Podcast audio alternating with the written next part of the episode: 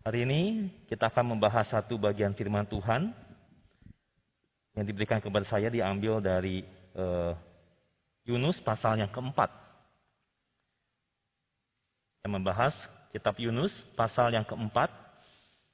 Kita akan membaca keseluruhan ayatnya, tetapi di awal ini kita akan membaca ayat yang pertama sampai dengan ayat yang keempat terlebih dahulu. Kitab Yunus pasal yang keempat, ayat yang pertama sampai dengan ayat yang keempat. Kalau sudah mendapatkan, maka saya akan membacakan bagi kita sekalian demikian firman Tuhan. Tetapi hal itu sangat mengesalkan hati Yunus. Lalu marahlah ia. Dan berdoalah ia kepada Tuhan. Katanya, Ya Tuhan, bukankah telah kukatakan itu ketika aku masih di negeriku? Itulah sebabnya maka aku dahulu melarikan diri ke Tarsis. Sebab aku tahu bahwa engkaulah Allah yang pengasih dan penyayang, yang panjang sabar dan berlimpah kasih setia, serta yang menyesal karena malapetaka yang hendak didatangkannya.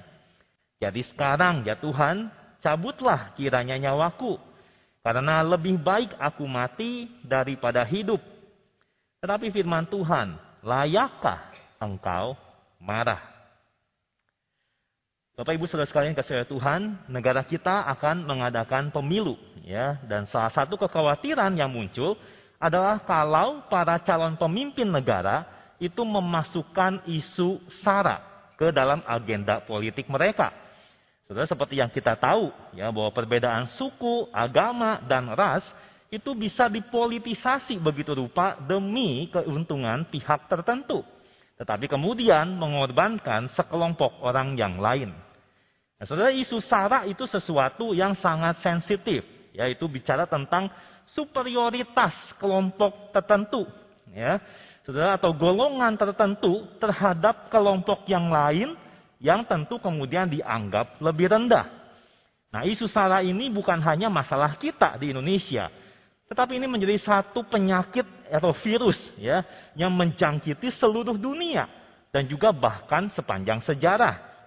Sudah ingat saja peristiwa Holocaust ya ketika kaum Arya itu di Jerman merasa diri itu paling superior dan akibatnya eh, diperkirakan sekitar 6 juta orang Yahudi itu dihabisi. Saudara atau diskriminasi terhadap orang kulit hitam yang masih terjadi hingga sampai hari ini.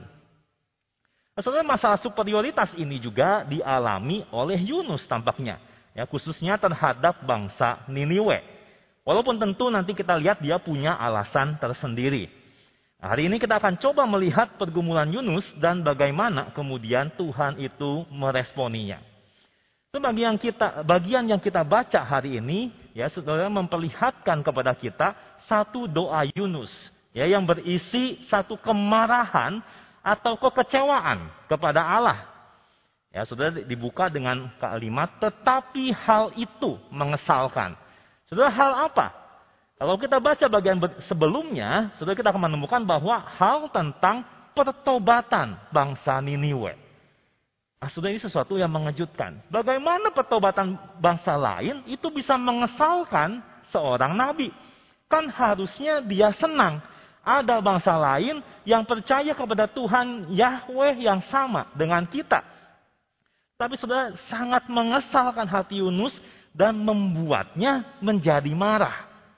Nah, saudara kata marah di sini kalau kita melihat bahasa aslinya itu sangat kuat.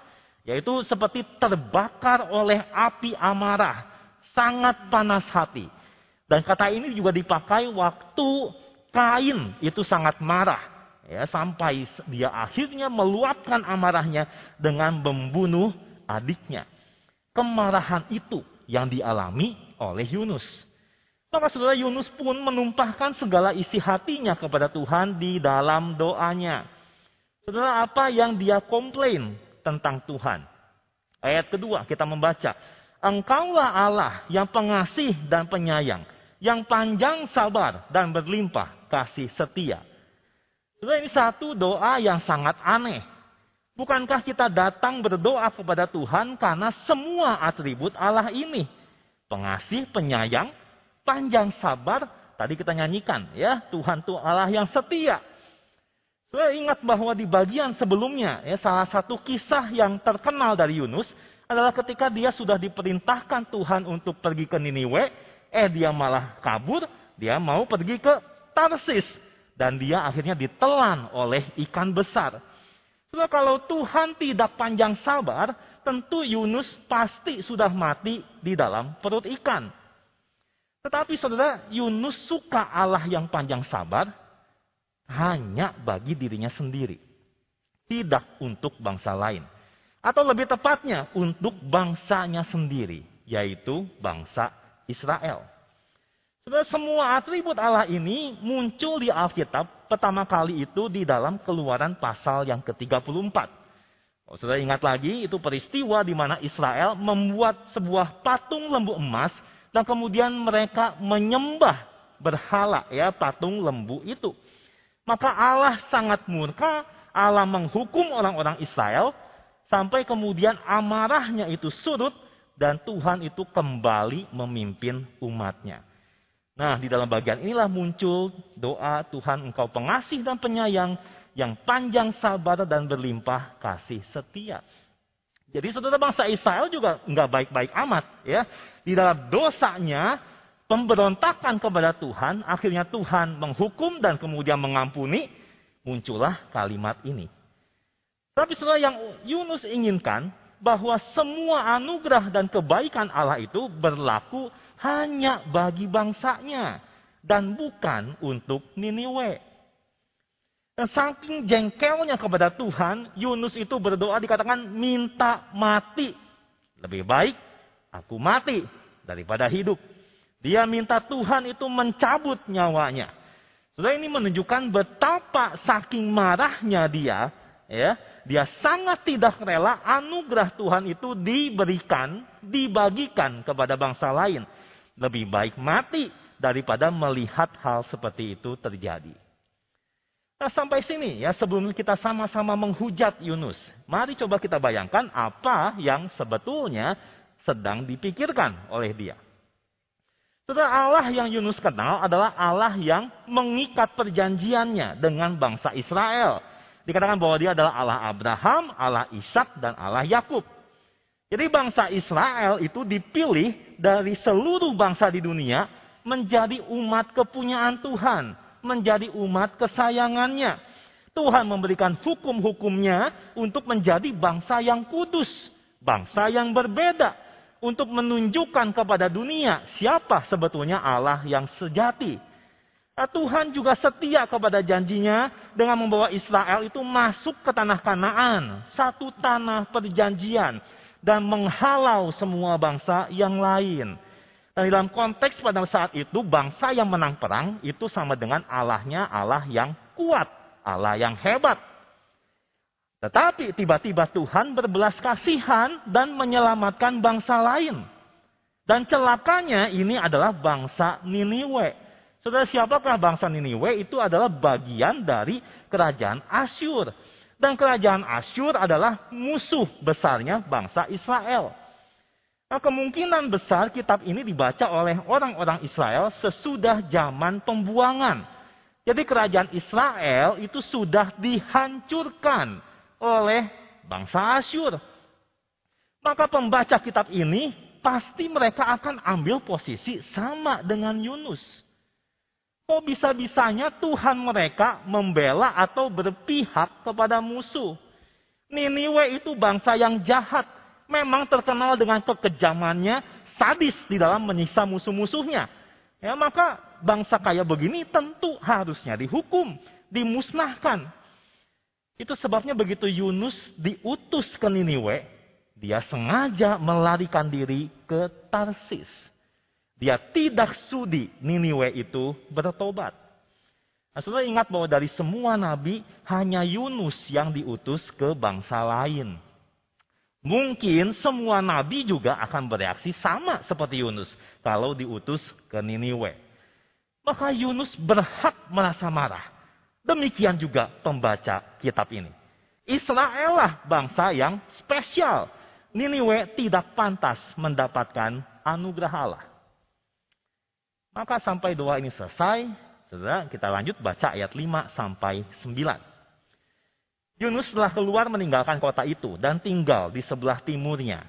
Ia mendirikan di situ sebuah pondok dan ia duduk di bawah naungannya menantikan apa yang akan terjadi atas kota itu. Lalu atas penentuan Tuhan Allah tumbuhlah sebatang pohon jarak melampaui kepala Yunus untuk menaunginya agar ia terhibur daripada kekesalan hatinya. Yunus sangat bersuka cita karena pohon jarak itu. Tetapi keesokan harinya ketika fajar menyingsing, atas penentuan Allah datanglah seekor ulat yang menggerek pohon jarak itu sehingga layu. Segera sesudah matahari terbit, maka atas penentuan Allah bertiuplah angin timur yang panas terik, sehingga sinar matahari menyakiti kepala Yunus, lalu rebahlah ia lesu dan berharap supaya mati. Katanya, lebih baiklah aku mati daripada hidup. Tetapi berfirmanlah Allah kepada Yunus, layakkah engkau marah karena pohon jarak itu? Jawabnya, selayaknya lah aku marah sampai mati. So di bagian berikutnya maka Tuhan memberikan pohon jarak. Ya, ini sebagai satu objek lesson, sebagai sebuah pembelajaran. Dikatakan saudara Yunus mengambil jarak dari kota Niniwe dan mengamati. Saudara, apa? Ngapain dia mengamati kota Niniwe? So, kemungkinan dia masih enggak rela. Ya, dia berharap bahwa penghukuman Tuhan itu tetap tiba dan terjadi.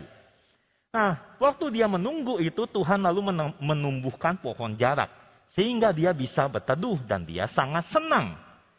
Tetapi keesokan harinya pagi-pagi Tuhan kirimkan ulat yang membuat pohon jarak itu layu. Lalu dia juga mendatangkan angin timur yang panas terik. Dan semua itu merebut kenyamanan Yunus. Dikatakan banyak penafsir, saudara, e, mereka berpendapat ini satu cuaca yang sangat ekstrim. Ya, kalau kita me, me, di dalam cuaca itu akan mengalami keletihan yang amat sangat, kadang-kadang bisa sampai suasana depresi dan mengeluarkan perilaku yang tidak wajar. Maka Yunus itu rebah lesu dan berharap mati. Dan Tuhan bertanya, layakkah engkau marah karena pohon jarak itu? Dan Tuhan pun memberikan pengajarannya di ayat 10 sampai 11.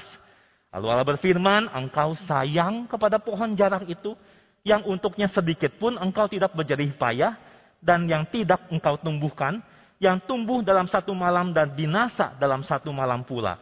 Bagaimana tidak aku akan sayang kepada Niniwe, kota yang besar itu, yang berpenduduk lebih dari 120 ribu orang, yang semuanya tidak tahu membedakan tangan kanan dari tangan kiri dengan ternaknya yang banyak. Tuhan menegur, kok bisa Yunus sayang kepada pohon jarak padahal dia tidak punya andil sama sekali di dalam pertumbuhan pohon jarak itu. Yang tumbuh dalam satu malam dan binasa dalam satu malam pula. Itu berarti bahkan sebetulnya pohon itu tidak berharga, bisa lenyap di dalam sekejap. Bagaimana tidak aku akan sayang kepada Niniwe? Lalu Tuhan mengingatkan bahwa bangsa Niniwe juga sama seperti bangsa Israel. Sama-sama ciptaan Tuhan. Manusia diciptakan dalam rupa dan gambarnya yang berharga di mata Tuhan. Jauh lebih berharga dari sepada sekedar pohon jarak. Dan di sini saudara Tuhan menyingkapkan hatinya yang lebih luas dari samudra. Bahwa dia juga mengasihi bangsa-bangsa lain. Betul Israel itu dipilih dan dia spesial. Tapi sebetulnya mereka dipilih sebagai alat yang dipakai Tuhan untuk nantinya membawa keselamatan kepada bangsa-bangsa lain. Betul mereka mengklaim diri sebagai bangsa yang spesial karena kami ini keturunan Abraham. Tapi bukankah janji Tuhan kepada Abraham adalah olehmu semua kaum di muka bumi akan mendapatkan berkat. Sebagaimana kita bisa merenungkan dan menerapkan kebenaran firman Tuhan pada malam hari ini.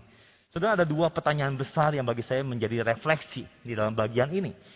Yang pertama saudara, seberapa luas hati kita di dalam mengasihi orang-orang yang berbeda dari kita.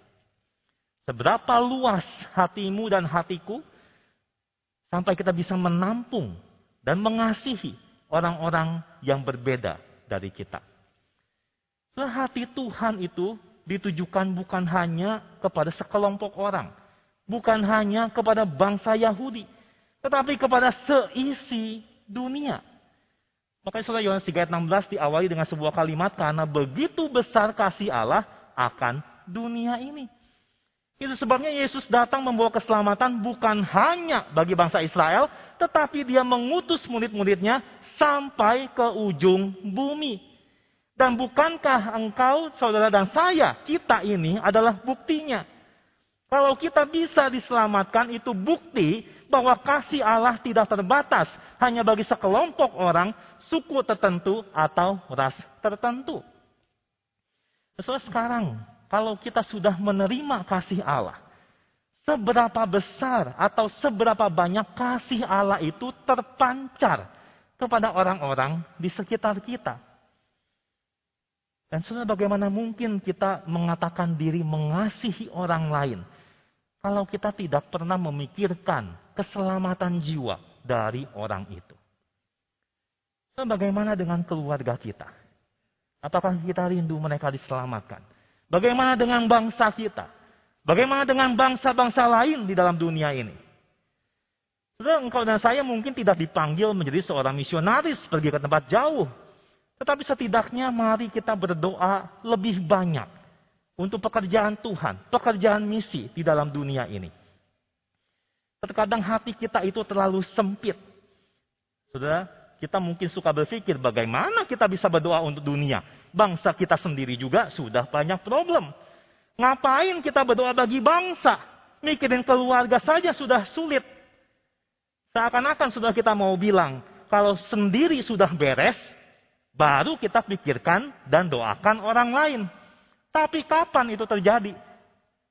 Kapan itu terjadi? Bahwa kita semua sudah beres, keluarga sudah beres, baru kita pikirin orang lain. Setelah itulah kita. Kita cenderung hanya memikirkan diri sendiri. Tapi mari minta Tuhan, perluas hati kita, perluas jiwa kita. Yang kedua, saudara, Mengapa kadang-kadang hati kita itu tidak luas? Semungkinkah ada kebanggaan-kebanggaan diri yang kemudian menghalangi kita untuk melebarkan kasih kepada orang-orang lain? Sudah ada satu pertanyaan penting bagian ini ya, saya yang Tuhan ajukan kepada Yunus sampai dua kali. Sudah ingat apa itu pertanyaannya? Layakkah engkau marah? So, kalau mendapatkan pertanyaan ini, seharusnya kenapa diberikan pertanyaan? Kenapa Tuhan tidak langsung menegur? Engkau tidak pantas untuk marah. Kenapa berupa pertanyaan? Sudah itu seharusnya membuat Yunus berpikir. Ya, dan sudah jelas jawabannya tidak. Betul kan? Kan Tuhan tanya, "Pen, pantas kamu marah?" Ya berarti kan ini tidak, Saudara. Ya. Saudara, pertanyaan ini hanya bertujuan menyadarkan kesalahan dia. Tetapi saudara, Yunus ini malah jawab. Selayaknya lah aku marah sampai mati. So, jawaban ini menunjukkan bagaimana Yunus tidak mau menerima teguran Tuhan. Pertanyaannya, kenapa bagi Tuhan Yunus tidak pantas untuk marah? Kenapa Yunus tidak pantas untuk marah? Karena saudara, bahwa bangsa Israel itu istimewa di hadapan Tuhan, itu bukan karena memang mereka hebat. Bukan karena ada sesuatu dalam diri yang membuat Tuhan itu terkagum-kagum. Sama sekali bukan. Tetapi sepenuhnya adalah anugerah Allah. Tetapi bangsa Israel seakan lupa bahwa status mereka yang istimewa, semua berkat yang mereka terima itu semata-mata kasih karunia Tuhan. Dan saudara perhatikan, tanpa kesadaran bahwa sesuatu itu anugerah, maka sesuatu itu bisa cepat berubah menjadi kesombongan. Dan di dalam natur dosanya, mereka merasa diri superior, lebih hebat daripada yang lain, dan memandang sebelah mata kepada bangsa-bangsa lain. Saat mereka lupa akan anugerah Tuhan, rasa bangga itu membuat mereka berusaha mempertahankan statusnya hanya bagi diri mereka sendiri. Mereka tidak rela membagikan keistimewaan itu bagi bangsa lain. Kalau sampai istimewa anugerah itu dibagikan kepada bangsa lain, ya mereka udah nggak istimewa lagi dong. mereka istimewa kan karena ada satu-satunya. Kalau itu dibagi rata, mereka tidak istimewa lagi. Maka ini satu prinsip yang penting mengajar kita. Orang yang sombong pasti tidak punya kasih dalam hidupnya. Pasti gitu.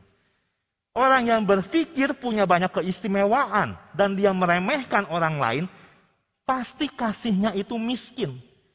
Mungkin dia bisa kaya akan harta, dia kaya akan bakat, tapi miskin di dalam kasih. Akibatnya apa? Akibatnya mereka bukan sadar diri ini adalah saluran berkat, tetapi malah orang-orang ini menjadi penghalang kasih Tuhan untuk bisa sampai kepada orang lain. Dia mau supaya cuma dia yang diberkati. Karena mereka nggak punya kasih. Nah, orang seperti ini tidak peduli orang lain binasa atau tidak. Nah, ini satu kisah yang pernah saya ceritakan ya. Sudah di abad 18, sekitar tahun 1730-an itu terjadi terjadi kebangunan rohani yang sangat besar di Amerika. Sudah mungkin mengenal nama seperti Jonathan Edwards Ya, saudara yang khotbahnya itu membawa petobatan kepada ratusan orang.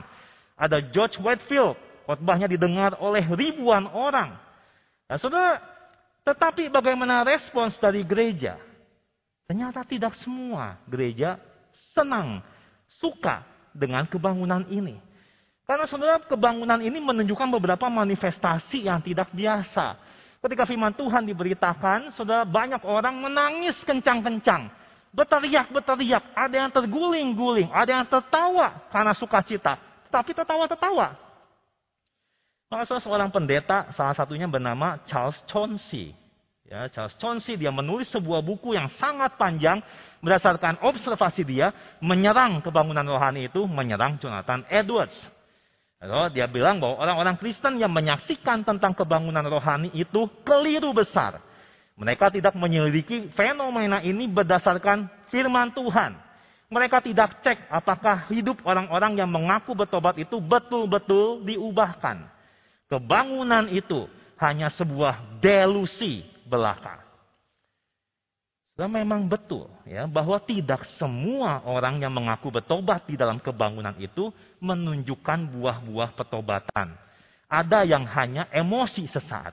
Dan hal ini juga diselidiki dan diakui oleh Jonathan Edwards. Tetapi tidak semua seperti itu. Ada hasil-hasil pertobatan yang memang sejati dan tidak sedikit. Namun Chauncey langsung menganggap semua fenomena itu palsu dan sesat. Akibatnya apa? Gereja-gereja di Amerika terpecah dua. Sebagian mendukung kebangunan, sebagian tidak yang mendukung lalu dikeluarkan dari gereja nasional. Tapi setelah hari ini kita lebih mengenal siapa? Jonathan Edwards atau Charles Chauncey? Jonathan Edwards. Mengapa Chauncey memusuhi kebangunan dan seperti mengajak gereja-gereja untuk mengecam hal itu? Saya rasa setidaknya ada mental superioritas. Dia merasa diri dan pengertiannya itu lebih benar, lebih baik, lebih akurat dan dia meremehkan orang-orang yang punya pengalaman seperti itu sebagai orang-orang yang buta rohaninya. Padahal sepertinya dia sendiri yang buta. Dia tidak sanggup melihat pekerjaan Tuhan di dalam kebangunan rohani yang terjadi. Hatinya itu begitu sempit sehingga dia tidak sanggup bahwa Tuhan mungkin mengizinkan kebangunan di dalam cara-cara yang tidak sesuai dengan yang dia mau, yang dia inginkan. Keangkuhannya membuat kasihnya itu menjadi kerdil. Sehingga dia tidak bisa bersuka cita bersama dengan saudara-saudara seiman yang lain. Sebenarnya bagaimana dengan engkau dan saya? Apakah ada kebanggaan-kebanggaan diri yang menyumbat hati kita? Sehingga kasih Tuhan itu tidak bisa meluas sampai kepada orang-orang lain. Kita bisa khawatir bahwa pekerjaan Tuhan itu terhambat. Misi itu bisa tersumbat. Bukan oleh orang-orang di luar sana yang memusuhi kekristenan. tapi justru oleh kita sendiri yang punya kebanggaan-kebanggaan tertentu. Peristiwa yang tidak yang tadi kita dengar menunjukkan betapa kasih kita itu sering kali kerdil, miskin, dan terbatas. Maksudnya bagaimana kita bisa lepas dari perasaan superior seperti itu. So, ketika kita pertama kali menyadari anugerah Allah, sudah pasti kita sangat bersyukur. Tapi biasanya lama-kelamaan itu berubah menjadi sesuatu yang biasa. Anugerah Tuhan ketika sak begitu berlimpah dalam hidup kita, kemudian bagi kita bisa menjadi sesuatu yang sudah seharusnya. Sesuatu yang selayaknya. Dan dosa itu dengan cepat masuk dan meyakinkan kita bahwa semua kebaikan Allah itu bukan lagi anugerah, tetapi hak. Kita anak-anak Tuhan, kita berhak mendapat kebaikan Tuhan. Bukan karena Allah, tetapi karena diri. Maka kita bisa menjadi sombong dan menganggap rendah yang lain. Saudara saya rasa sangat penting untuk kita terus melawan lupa. Ya, dalam hal ini secara rohani, melawan lupa. Mari kita mengingat anugerah dengan mengingat diri ini berdosa dan kita bersyukur akan anugerah Allah. Dan setiap kali dalam hati kita mau meremehkan orang lain, saudara ingat siapa diri kita. Ingat anugerah Tuhan. Minta kita dipenuhi kasihnya. Sehingga semakin luas hati kita untuk mengasihi orang-orang yang berbeda dari kita. Mari memakai setiap sarana anugerah Tuhan, baik pujian, firman, doa, untuk terus memelihara dan menyadari anugerah Tuhan. Supaya anugerah itu juga terpancar dari diri kita, dari gereja kita, kepada orang-orang lain. Mari kita masuk dalam doa. Ya Tuhan kami kembali terus ingin bersimpuh di hadapan Tuhan. Di dalam kebaktian-kebaktian doa seperti ini. Dalam pertemuan-pertemuan gereja. Atau bahkan relasi kami dengan Engkau. Tuhan ampuni kalau kami sering kali begitu gampang melihat anugerah itu sebagai sesuatu yang pantas untuk kami dapatkan kesehatan, orang-orang yang mengasihi kami sebagai sesuatu yang sudah harusnya Engkau berikan kepada kami. Tuhan tolong, supaya kami boleh belajar terus menghargai anugerah-Mu. Dan ketika kami boleh menghargai anugerah-Mu, kami tahu kami tidak layak mendapatkannya. Kami ini orang-orang berdosa. Dan Tuhan tolong waktu kami boleh bersyukur akan anugerah-Mu Tuhan. Kiranya anugerah Tuhan itu juga memperluas jiwa kami untuk boleh mengasihi orang-orang lebih banyak lagi. Berdoa bagi pekerjaan Tuhan lebih banyak lagi. Kami rindu Tuhan bahwa lewat kami, lewat gereja Tuhan di tempat ini, anugerah itu boleh semakin luas, semakin tersebar. Dan kami bersama-sama boleh memuliakan Tuhan di dalamnya. Tolonglah kami ya Bapak. Dalam nama Tuhan Yesus kami berdoa.